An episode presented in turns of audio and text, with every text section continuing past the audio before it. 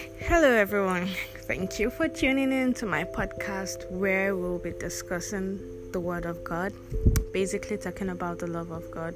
I like to call it God's love letter to us because His Word is part of Him and it's His love letter to us as believers. So I do believe that with every single session we have, He's going to bless us richly and in abundance. So stay tuned and always do check in. Do not stop listening and do not stop seeking more to know the love of God.